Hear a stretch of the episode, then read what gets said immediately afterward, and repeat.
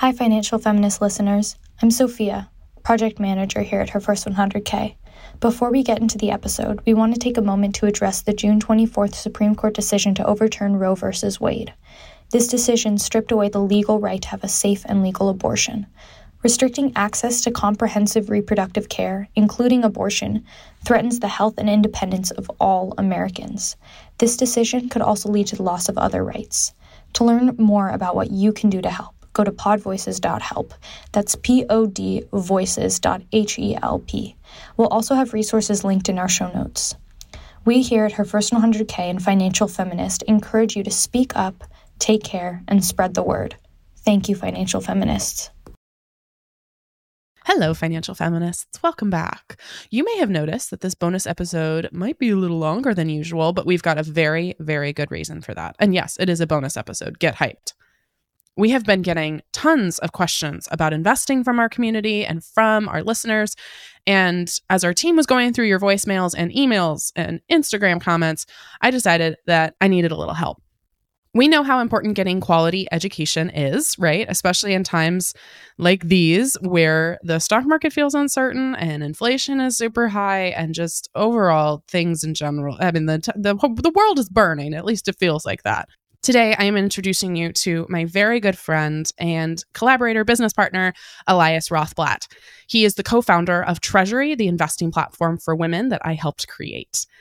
In today's episode, I introduce you to Elias and we get into some of the biggest investing questions we get from our community. And don't worry, we're planning to bring Elias back in the future to answer more investing questions. So if you left us a voicemail or are planning to about another question, don't panic. We're going to get to it. So without further ado, your investing questions answered. Let's get into it.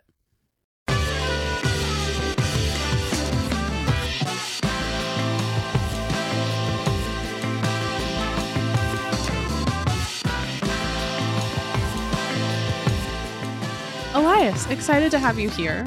Obviously, you and I have known each other and gotten to know each other very well over the past couple years. But can you tell uh, financial feminist listeners who you are and how we ended up meeting? Yeah, absolutely. It's really, really fun to be here. You know, uh, long time listener, first time caller. so I'm Elias Rothblatt. I'm one of the two co-founders of Treasury, uh, which is an investing community that we are building together. And it's actually, I, I love the story of how we got to know each other originally. I think it's really fun, and I think it, it speaks to why we think treasury is such an important thing. Um, so, my co founder, Ivar, and I had previously been at a digital media company called The Outline, which was a online magazine about internet culture. Um, and we built it and sold it in 2019, um, and then spent about a year at the company that bought it, which was Bustle. They have a, a bunch of online magazines that they that they operate, and one of the like pillars of my support and of Ivar's support when we were at the outline at Bustle was having this really open conversation about money, about personal finance. And so when we left Bustle and we wanted to go out and, and start something new, we started looking for where we could find that same conversation and find that same conversation happening at a much larger scale. And so we started talking to people in our lives, friends, friends of friends, about their kind of money journeys, like how who did they talk to about money, how had they learned about money, etc. And during one of those conversations, the woman we were talking to basically said that her financial life had been in total disarray, had been a total mess, and she really wasn't sure what to do. And then she had started following you on Instagram and took one of your early workshops, and that was her financial turning point. And we had, you know, we were aware that there were a lot of really amazing creators in the personal finance space, many of whom I think uh, are often, I guess, underestimated. Is sort of is sort of where I'm going. If like, um, and we thought there was something really special happening with that, but this was this like amazing light bulb moment where we were like, oh wow, I've got to talk to Tori, and so, of course, I sent you a Twitter DM. slid, literally slid in my DMs slid into the DMs, and I think uh, I think it was something to the effect of like, "Hey, I had this amazing conversation with someone whose life you changed, and I think what you're doing is really powerful, and I'd love to talk to you about it." I don't even know if that point, if I was, if I said like I'd love to work together, because I don't think I knew what working together would look like at that point. But it was just like I had this powerful conversation that was exactly what I was looking for, and so let's talk. Well, I think the fun thing about you and I meeting too, we joke about this all the time, you and I, is that we met, gosh, summer of 2020. So I think our first meeting had either, I think I had just or maybe was about to like blow up on TikTok. Like things dramatically changed right around the time we met, not related to us meeting, that in that like was the fuel to the fire that ended up, you know, being able to have us work together. I think it's really cool to to see. I'm choking on my seltzer.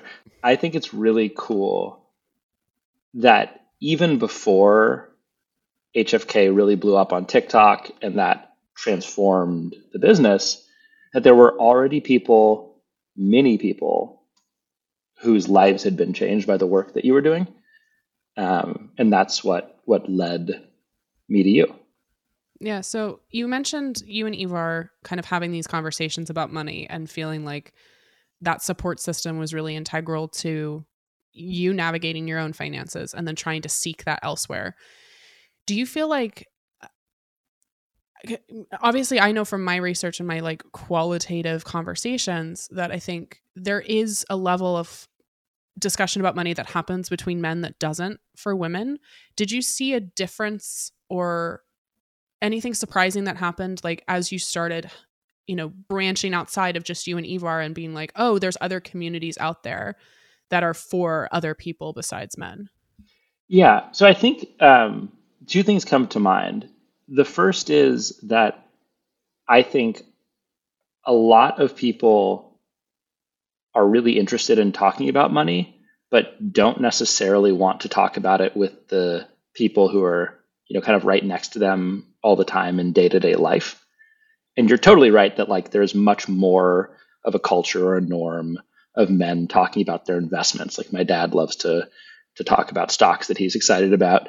Um, and so that's like like whereas my mom and I don't really talk about that and so like that that definitely something that I I think is is a real thing that is pretty pervasive in our culture but I also think that like we can assume it it can be really intimidating to talk about the people who are at your work or your close friends about money.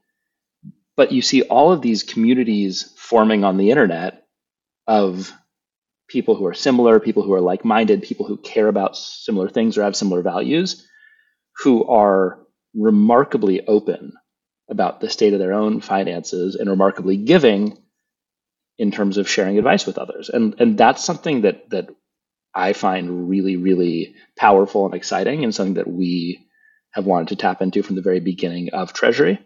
So that's one thing, which is like I think that you know different combinations of different groups of people have have the potential to really break some of the taboo around talking about money. Do you feel like it's the anonymity? Is that what it is? Of like the either perceived or actual anonymity that comes with having a discussion with somebody you've never met who might be, I don't know, a 10 hour drive away from you or even across the country? I think that's part of it, but I also think that a lot of these groups tend to attract people who share similar values or share similar worldviews. Especially maybe in a in a place or in a family that doesn't. I think that we hear that a lot of HFK, right? It's like, oh, I live in Alabama and I am left leaning. like that's difficult for me, you know, or yeah, I, I grew up in a family who doesn't have the same financial goals that I do. And I feel very isolated and I can't talk to them about it. Yeah. Totally. And so I think that's something really powerful, which is like when you bring together like minded people, they're going to want to talk about lots of aspects of life. And finances is one that like touches every single part of our day-to-day lives and the kind of like power structures and opportunities and all of that. So that, that is kind of broadly the first the first thing I noticed. The second thing is when you have a really open, non-judgmental conversation about money, whether it's investing or something else, and I think you know this better than anyone, once people get started, it's really exciting and freeing to be able to talk about this. And so I feel like we've just seen time and time again people saying, like, oh, I didn't think I could be an investor. I didn't think I could talk about this. And then they get started talking about it and they find that they really enjoy it or they feel really good because they've built a new skill and a skill that's going to have really tangible, real impact on on their life. Right. So you and I have had literally countless conversations. Y'all, Elias and I talk pretty much every day, sometimes multiple times a day. And and this is a whole side note, but I think it's been so cool to just have someone and you and Ivar to be able to collaborate with and build something with and that's been really exciting of just, you know, having somebody to call and bounce ideas off of. One of the things we've talked about so many times is kind of what's wrong with the financial industry or what's wrong with a lot of the ways certain companies are going about investing. Can you break down some of what we've discussed? Like, what do you see are the pitfalls or the like? I mean, first thing, like super broy, right? Like, what do you see as like all of these financial companies who are trying to get people to invest? What are they doing wrong? Yeah, there are a few things that come to mind because there's a lot that's wrong about the finance investing industry that, that we're trying to fix, we're trying to make better. The first thing is that a lot of the investment industry is like really white and really male. And so just from like a representation standpoint, you've got this mismatch between people who should be or are investing, who are as diverse as the population of the United States. And then you've got this industry of people who are providing services there who don't match that diversity and I think that like you know it's it's it's something we've we've heard lots of times, but like that representation really matters. Like people want to talk to to I want to learn from people who understand their life and their background and where they're coming from. And so I think that that like needs to be table stakes, but sadly isn't today. That's the first thing. I think the second thing is there's this game in the investing world around how do you get the richest the fastest and so this is like when you you see these conversations about like, oh, this stock, if you invest in this stock, it's going to make you tons of money and and going to you know you're going to get rich overnight. Right, or the secret strategy that only millionaires know. Yeah. Totally. And it like there's this very like I think natural human desire to like people want to grow their wealth because that gives them you know, it's not just a like scoreboard, but it also gives them power, it gives them options, it gives them opportunities. Um, and so I think like the the emotional, the reason that's emotionally seductive makes total sense. But that game is one that really favors kind of the loudest expert voices at the expense of people who are new to investing. Yeah.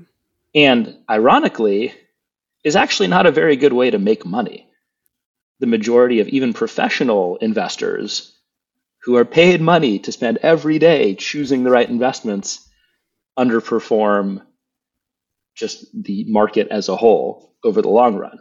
And so you've kind of got this mismatch between the game that many people are playing and the best way to accomplish the end goal, which is how do I build my wealth? How do I build a strong financial foundation that gives me that power, those options that we were talking about earlier. Well, and I think too with specifically like building wealth or becoming a millionaire or whatever you want to call it like even that like fake headline i just said of like the secret you know the secret strategy like i think we all have very voyeuristic tendencies around money but specifically i think with like you know getting rich or building wealth it's like oh there is something that quote unquote rich people do that like i am not doing and the truth is like these strategies are consistent and very unsexy and that's what we teach in treasury right and i think one of the things that we've done, and we'll talk about this in a little bit, but like you can see everybody's investments in Treasury, right? You can't see how much somebody's investing, right? You can't see like a dollar amount, but you can literally go onto my profile and you can see exactly the funds or the stocks I'm investing in. And I don't have something like secret that I'm doing somewhere else that I'm not telling people about. Like it's that is my investments. Like those are my investments. That's what I'm investing in. And so I feel like that's a whole other thing too where there's just this notion that like, oh, you know, you either have to be like somehow smarter or you know like you have this specific thing that you've done that like that you know is secret right? And it's just like no it's just like very unsexy and it's just consistent and stable over a very long period of time and again one of the things that we've committed to in building her first 100k and building treasury is like that level of transparency of like yeah i don't have these like secret nest egg squirreled away investments somewhere else that i'm not telling anybody about. And that's the reason like i've built wealth. That's not it. Which i think is like perfectly gets to the third thing that i think is wrong with the investment world which is there is all of this complexity and you see it within like the actual financial products that people are investing in you see it in the jargon that people use when they're describing different types of investments. And all of that complexity doesn't benefit investors. Literally not at all. Not at all like 0% it is like complexity that benefits the people who have jobs maintaining the status quo and overcharging for their services because that complexity makes investing feel intimidating. Gaslight, gatekeep, girl boss. Mm-hmm. Can we put that on a shirt? That's got to be trademarked. Somebody's trademarked gaslight, gatekeep, girl boss. No, but I, you, again, you and I have had this conversation privately a million times, and of course, I've talked about this publicly. But I have the not so conspiracy conspiracy theory that like all of these investing professionals who are largely, you know, straight white men have made this complicated in order to make themselves feel sophisticated. right? Like, oh, if I talk about all of these things, not in English, but this like new jargony term, and also like I talk about, you know, yeah, the hot stock or the trades or like the the optimization of all of this, right? And I also make all of these graphs and charts and make it super complicated. Like, if you've ever tried to research a stock, you know, like go to Yahoo Finance. This thing is so complicated and there's so much information. And you don't need all this information. But you know it, it makes it seem more complex and exciting or sophisticated than it actually is. And i think it could be hard when it's like if if if you're accustomed to seeing all that information and you see something that doesn't have it on one hand it's like really refreshing. It's like oh great. Like here's what i need to know. But on the other hand there's still that fear of like well am i missing something? Is there an important piece of information that isn't here that i'm gonna is gonna make me mess up that's what I mean about like the secret strategy thing, right? Is like, is there something, you know, is there some secret that I'm missing or that I didn't get taught or that somebody knows that I don't? Yeah, totally. I think my other big one is, um, I mean, we've been dancing around it, but that the industry is catered and for, built by and for uh, people who don't, you know, reflect typically the following that you know her first 100k has or you know women people of color members of the lgbtq plus community you know disabled people. Like you have to manage your money differently and you have to invest differently. And specifically because we're not you know brought up with an education around investing there's a lot of shame and you know very broy language that gets perpetuated when we do try to talk about money. I remember people reaching out to me you know, back when the whole GameStop thing happened, and women literally telling me, like, I got told by the Reddit bros when I asked a question that I shouldn't be here because I'm a woman. And so, you know, even if you have tried to learn about investing, if you have tried to take that first step of getting started, it's been gate kept from you. This information's been gate kept, and you know it, it's you've been shamed and judged for the knowledge you don't have or the questions you're asking. When like unsurprisingly, the data shows that women, though they invest at lower rates than men because of all the factors we were just talking about, when they do invest, they their investments perform better. Yeah. Say that like talk about let's talk about that. Like we know from statistics and from studies that yes, like women are investing at a at a either slower rate or not as much money and that's many different reasons right? That's the wage gap that's the lack of education that's the the intimidation factor that's the broy culture. But when women actually do get started investing we're better investors. Like we we our investments perform better. Like meaningfully better.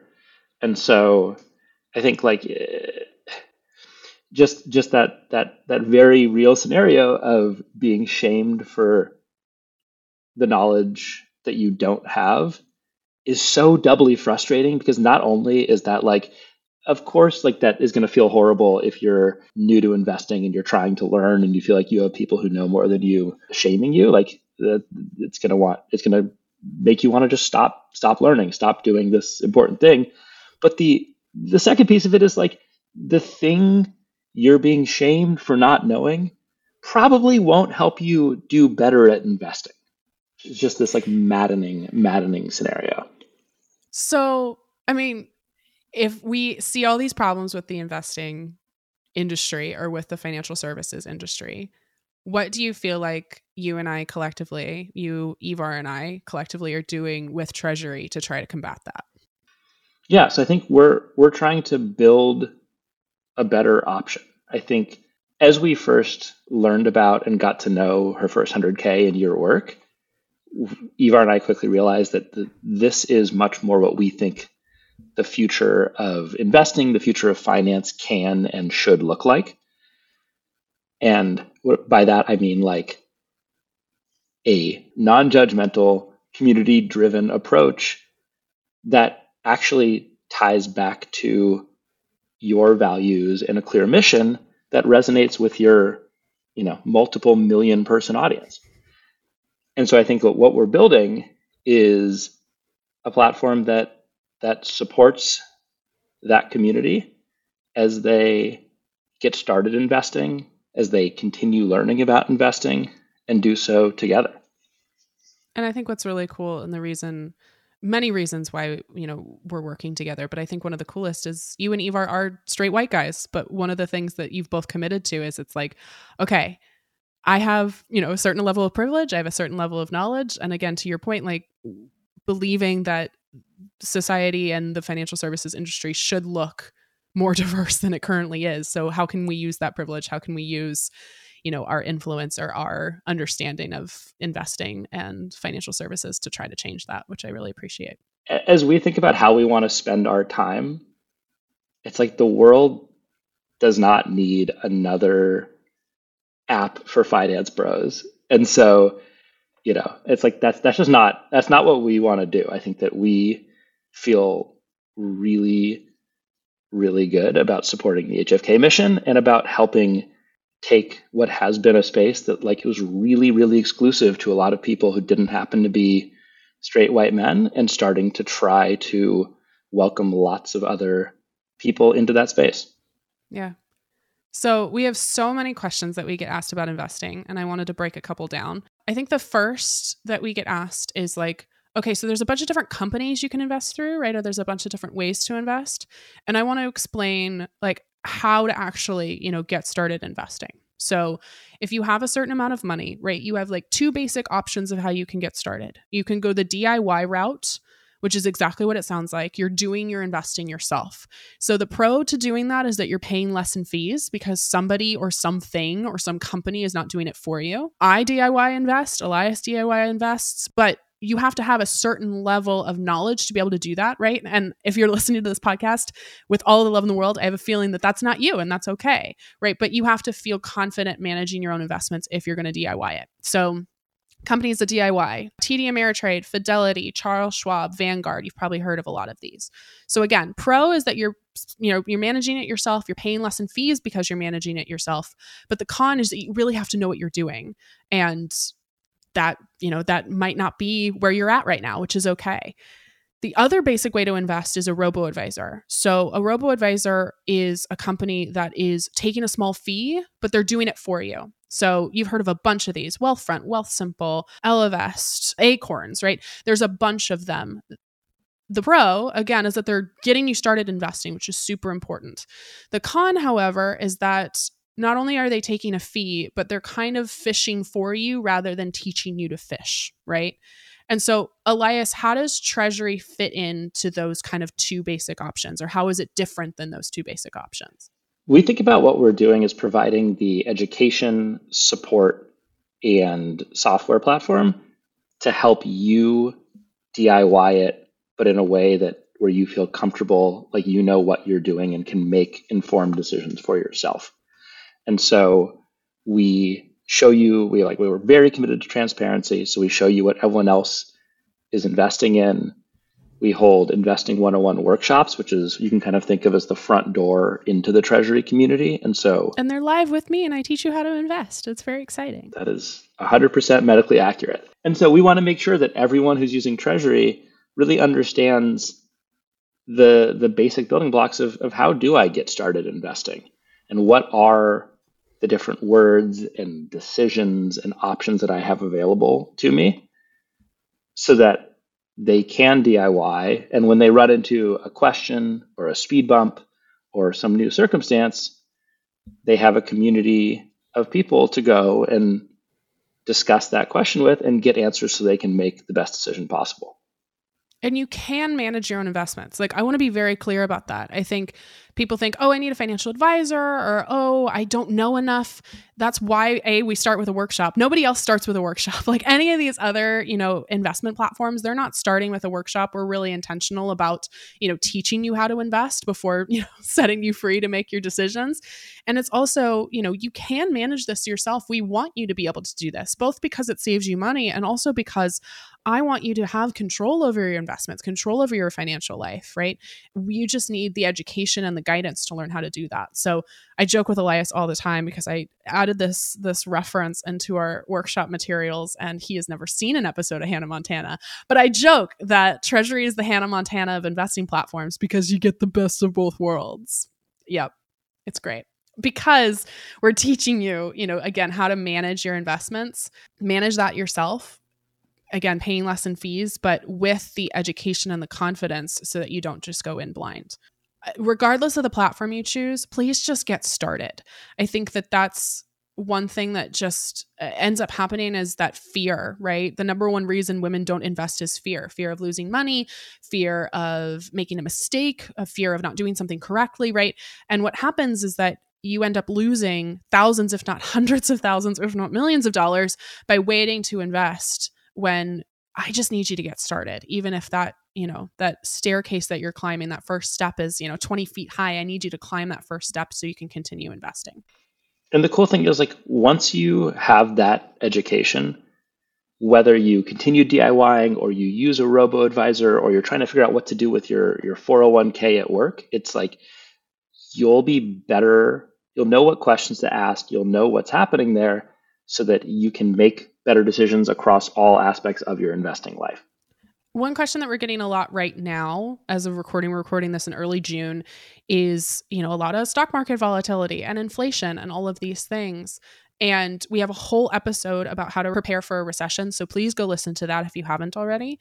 But i think one thing that a lot of people fail to realize about investing is it's not just the you know how to actually open an account and put money in the account and choose your investments but it's like emotion management can you talk a bit about that, especially during times of potential economic volatility. Yeah, totally. I think like when I think about investing, it's like 10 or 20% what? Like, how do I do this? What do I invest in? And then the remaining 80, 90% is how do I manage my emotions? And how do I how do I build a system where I'm going to invest for a really long time so that my investments have time to, to actually come to fruition. I haven't yet figured out how to predict the future. And here's the thing financial experts, including myself and any other financial expert, they don't know either. We do not know. And anybody who's telling you they know what the stock market's going to do is lying to you or trying to sell you something. Quick tangent, but I have to be clear about that. Like, it's not from lack of experience. Like, none of us know because you can't really predict it.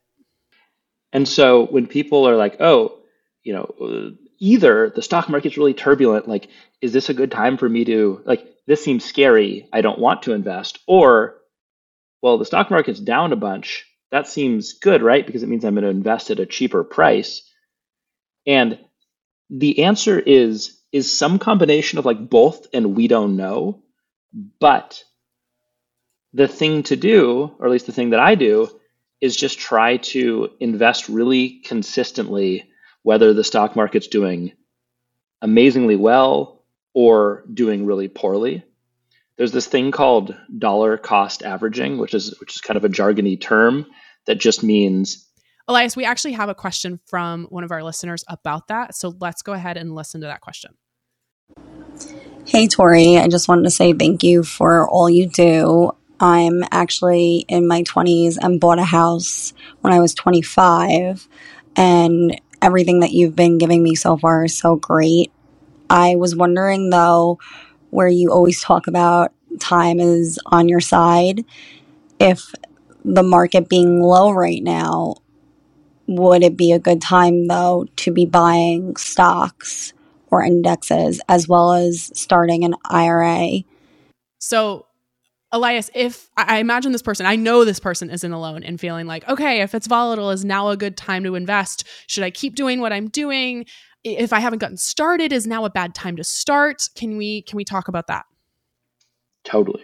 So it's a tricky thing because let's say you decide now's a great time to get started and you put your money in the market and then the volatility continues and in the short run the stock market goes down more.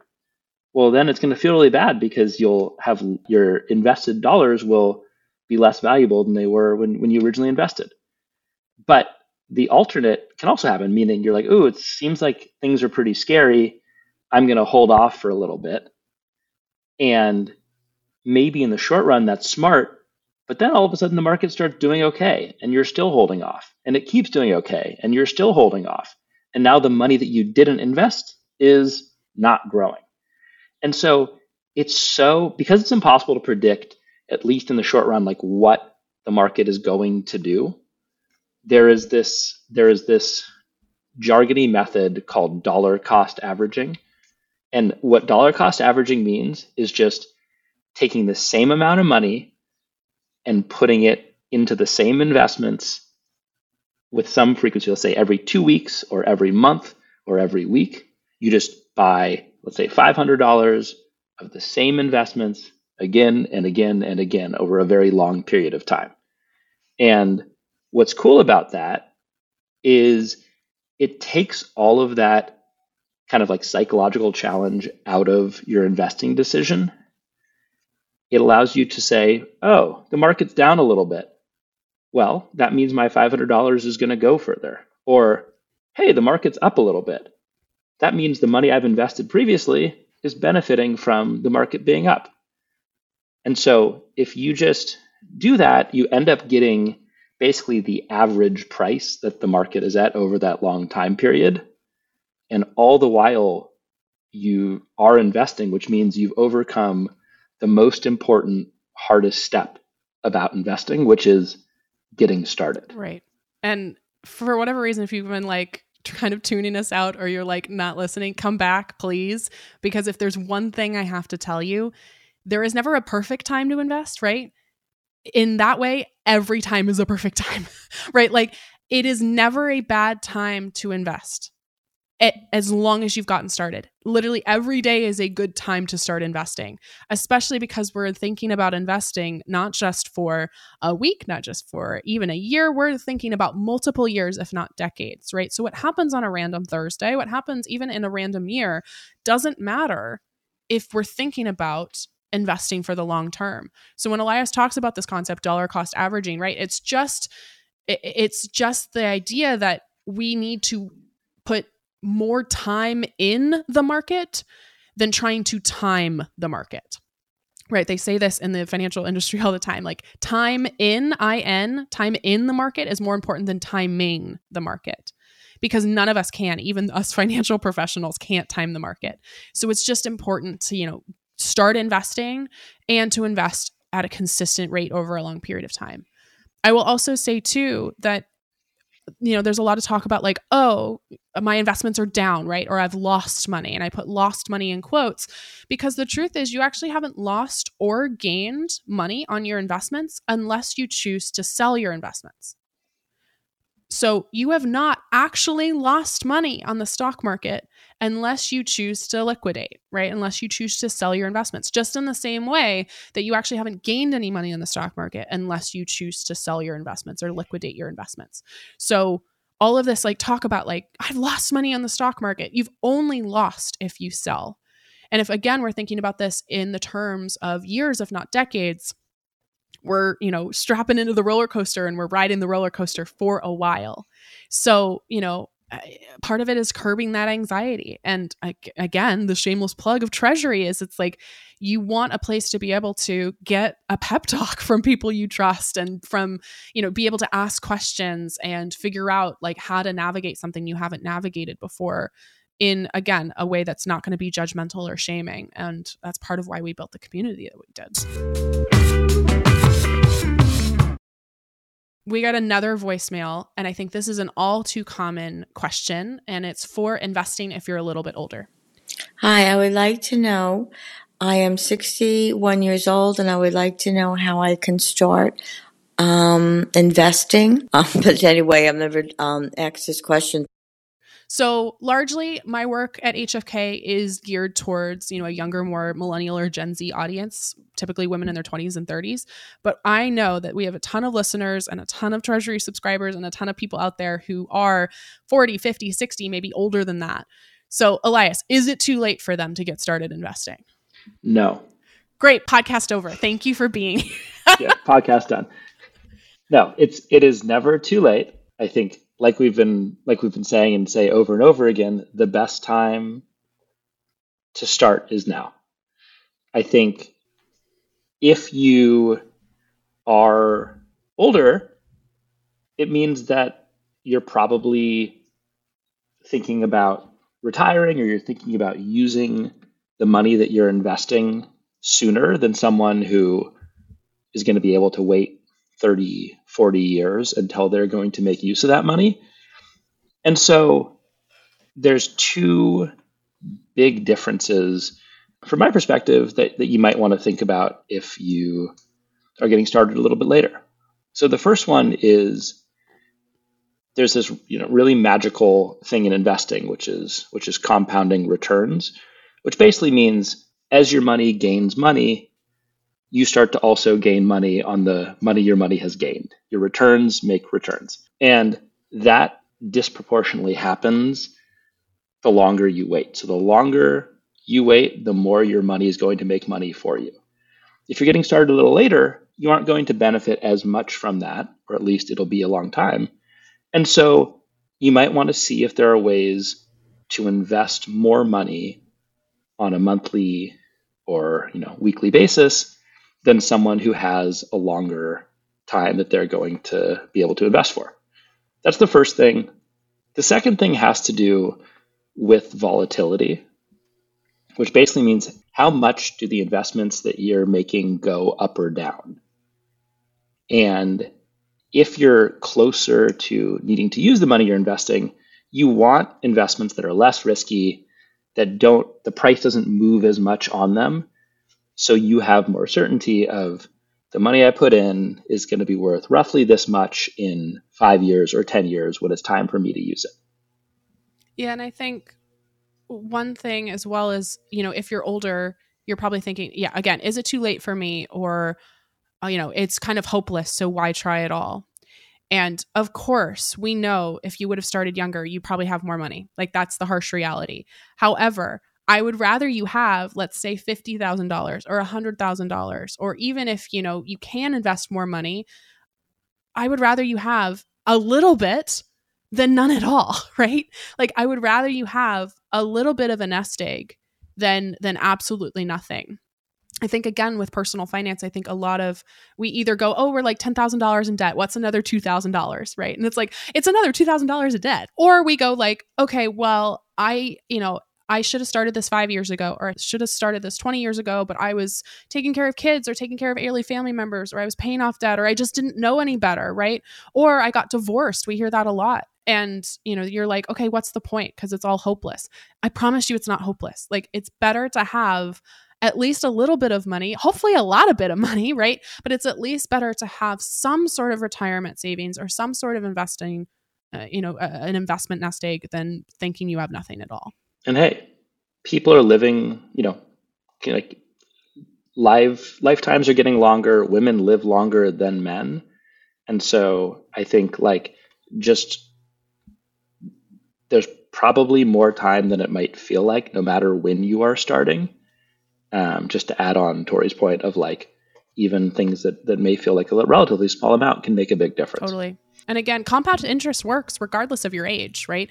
Now, compound interest works better if you have more time, but compound interest can work for you even if you have a year, five years, 10 years, right? Compound interest works regardless of how old you are, regardless of how young you are. We always say, especially at Treasury, it's never too late and it's never too early, right? You're never too old and you're never too young to get started investing.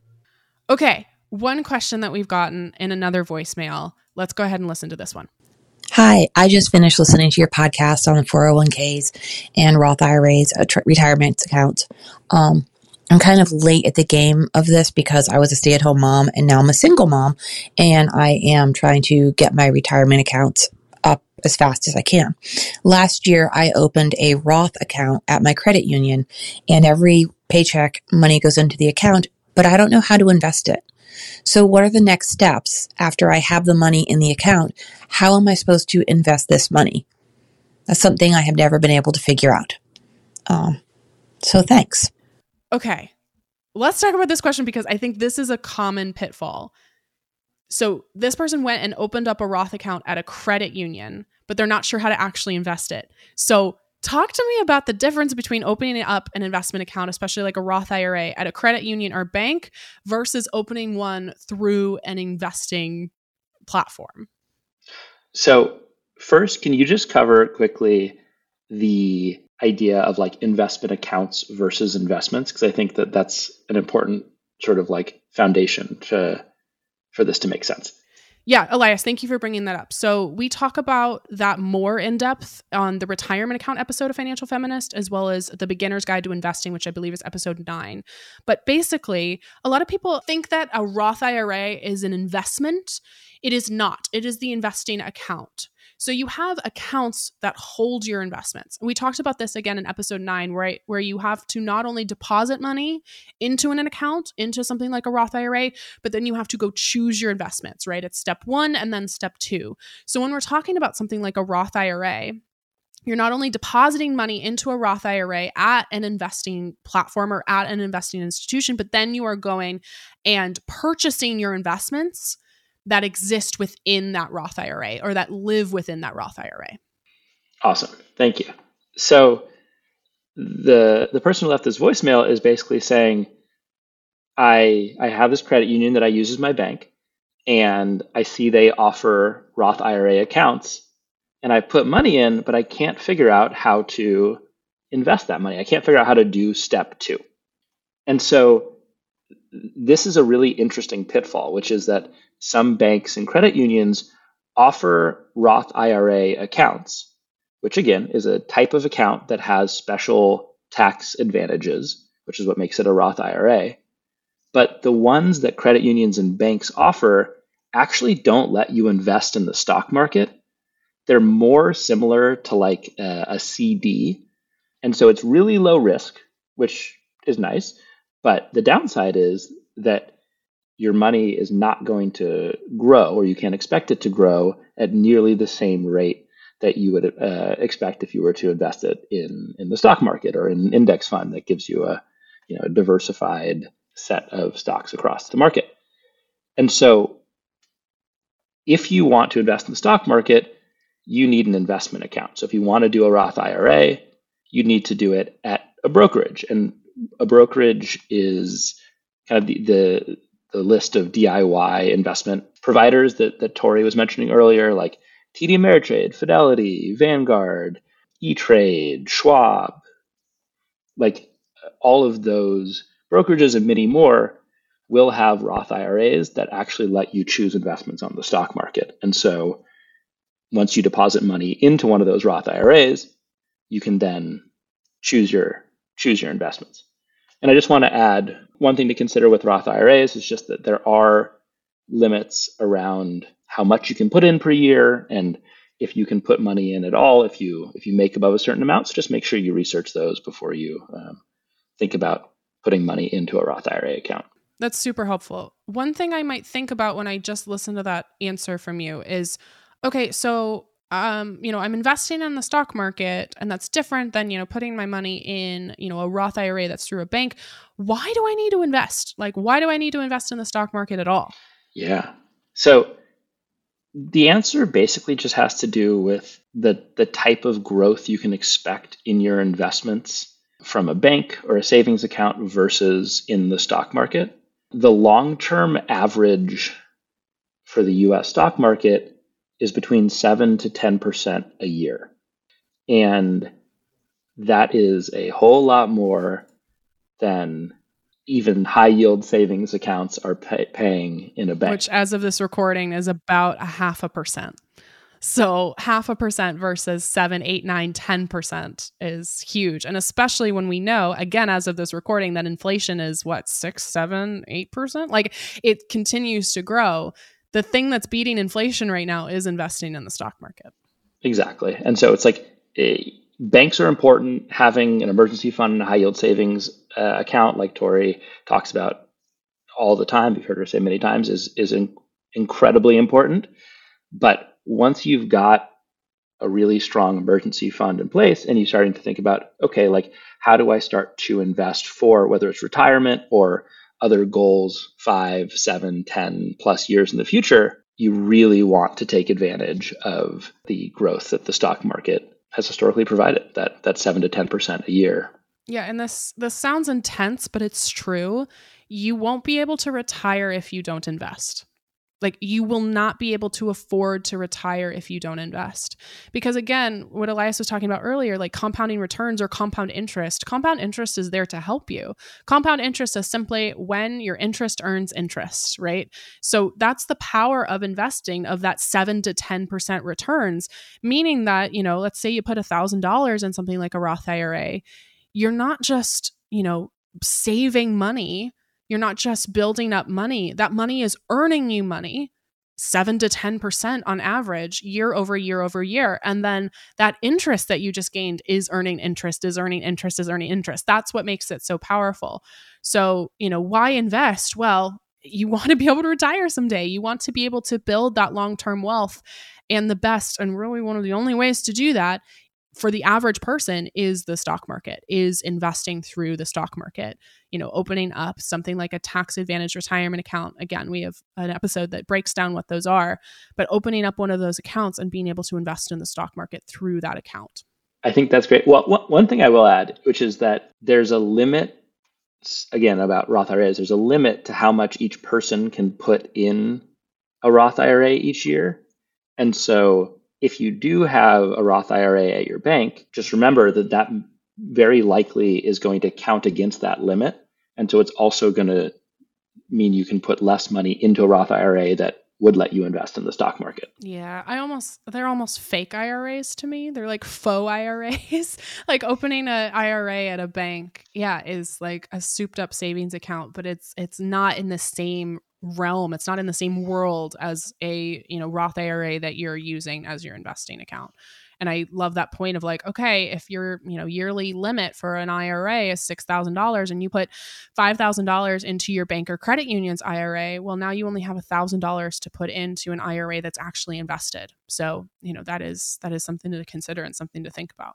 So, if I am listening to this and I either want to get started investing and I've tried before and it's been too intimidating or I've, you know, I've let that analysis paralysis get in the way or I'm starting to, you know, continue my investments and starting to be a consistent investor, but again, I don't really know what I'm doing. How do you recommend people get started?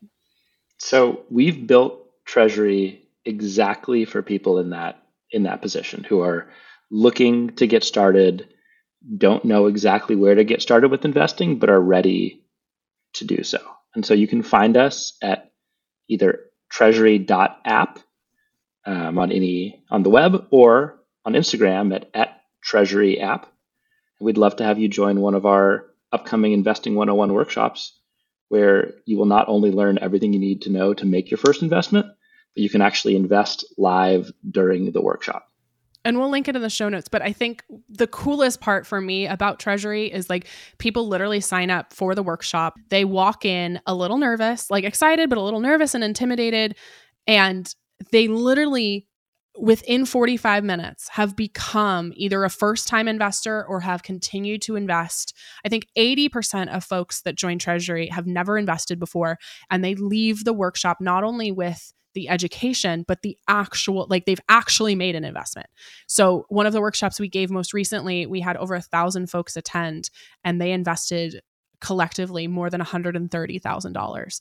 And it's so cool to watch literally the fruits of our of our education labor pay off, right? Like I literally get to watch somebody go from, you know, timid and nervous but a little excited to feeling like you know confident and ex- and and you know uh, literally walking into the rest of their week as an investor. It's so cool to literally watch the statistics and watch you know the statistics change and their confidence increase and that's just my favorite part of it Elias, thanks for being here. I really appreciate your time and answering all the questions. And you can get access to both of us and this community, as well as where to ask questions about investing, you know, what to do and, and when the stock market is volatile, how to learn more about investing, how to optimize your accounts all over on Treasury. Thanks for being here. Thanks for having me. This was really fun. Thank you again to Elias, who you'll be hearing more from in the coming months. Also, we mentioned it, of course, several times in the episode, but we have an incredible investing education platform called Treasury, also featured in the front page of the New York Times, that we built specifically with women in mind. And we would love to have you join us over there if you haven't, to get your questions answered, to give you step by step instructions and resources about how to get started investing without the intimidation, without all the fear, and just a really supportive community, almost like a support group during times of financial uncertainty. So there's a link to Treasury in the show notes. We hope to see you again soon. Have a great week, financial feminists. I'll catch you later. Thank you for listening to Financial Feminist, a Her First 100K podcast. Financial Feminist is hosted by me, Tori Dunlap, produced by Kristen Fields, marketing and administration by Karina Patel, Olivia Koning, Charisse Wade, Alina Helzer, Paulina Isaac, Sophia Cohen, Valerie Oresco, Jack Koning, and Anna Alexandra. Research by Ariel Johnson, audio engineering by Austin Fields, promotional graphics by Mary Stratton, photography by Sarah Wolf, and theme music by Jonah Cohen Sound. A huge thanks to the entire Her First 100K team and community for supporting the show. For more information about Financial Feminist, Her First 100K, our guests, and episode show notes, visit financialfeministpodcast.com.